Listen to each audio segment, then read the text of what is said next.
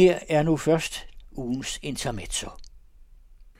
Det kan næppe unddrage sig nogens opmærksomhed, at 2. verdenskrig intens styrkes af tv-stationerne. Hitler-guff, som et ironisk hoved kalder fænomenet. Krigen fortoner sig erindringsmæssigt. Originale vidner til begivenhederne hentes nu i arkiverne. Konkrete forløb og enkeltpersoners skæbne i krigen må mere eller mindre digtes.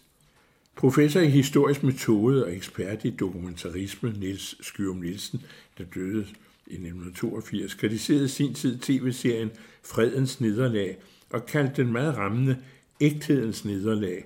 Forfalskningerne stod i kø. Krigen, eller krigene, Første verdenskrig medregnes efterhånden i tv's krigskanon, fremstilles i en blanding af realoplysning, fiktion, gætteri eller ren falsum. En af historiekanalerne kalder krigene verdenskrig 1914-45 i forventelig overensstemmelse med fremtidens historieopfattelse, akkurat som vi kalder de utallige krige i 1600-tallets Europa med fred indimellem 30-årskrigen. Afstanden til begivenhederne i det 20. århundrede er markeret. Verdenskrigene glider ud i et. Krig er alle kriges dynamik, spænding, romantik, triumf og tragedie, uvurderlige underholdningsstof. Virkeligheden omsat til drama dog, drama dog til virkelighed, eller påstand om virkelighed. Krig, som den store krigsteoretiker Karl von Clausewitz, der levede fra 1780 til 1831, fremhæver i sit klassiske værk om krig fra 1832. Først og sidst kaotisk er krig og bør undgås. Krig er både blodig og farlig. Man kan blive slået ihjel. Clausewitz berømte læresætning, at krig er politikens fortsættelse, men med andre midler, skal ikke forstås som et specielt forsonende element i krigens omvendt indiskutable og lejlighedsvise nødvendighed. Men nødvendigheden af krig som politik er vel at mærke en rationel opfattelse af redskabet krig i en tidsalder uden masseudlæggelsesvåben. Om Clausewitz steg op af sin grav i Burg og betragtede redeligheden nu, ville han beskue en omverden i noget nær afmagt over for en forskruet, presset, snot dum aggressor med atomvåben i baghånden. Imens katastrofen vokser uhemmet, lader borgerne i nabolaget sig underholde i tv af forrige krig en perpetuum. Krig er forudsætning for spændingen, men krigens elendighed ud af kaos er sjældent hovedsagen i fremstillingerne.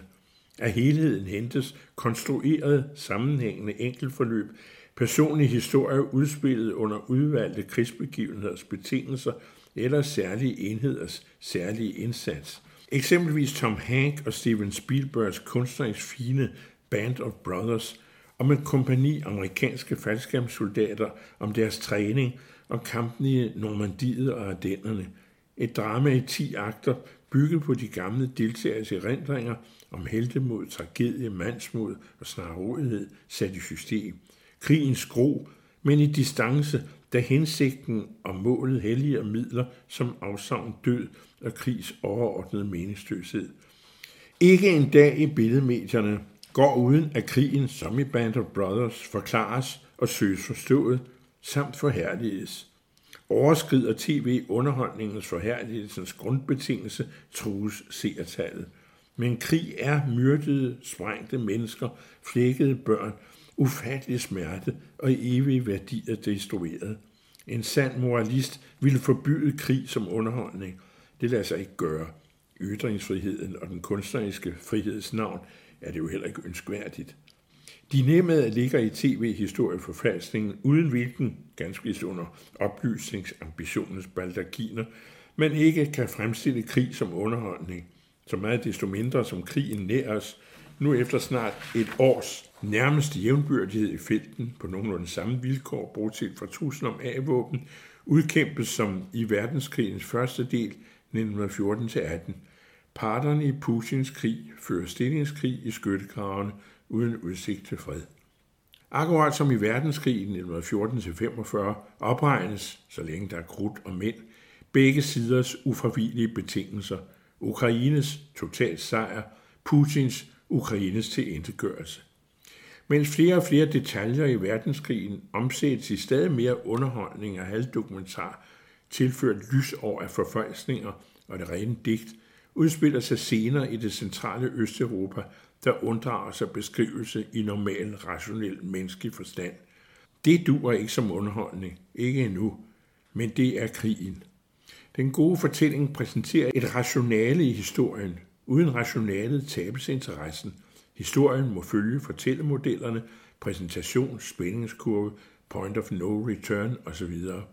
Er historien i sig selv ikke afpasset reglerne, må man ophjælpe rekonstruktionen af datiden og digte videre på personer, der i forvejen er omsat til fiktion i fiktionen.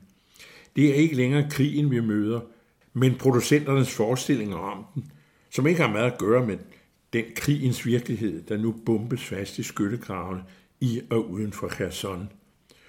Ovenstående, hvis lytteren ikke har bemærket det, er banale betragtninger.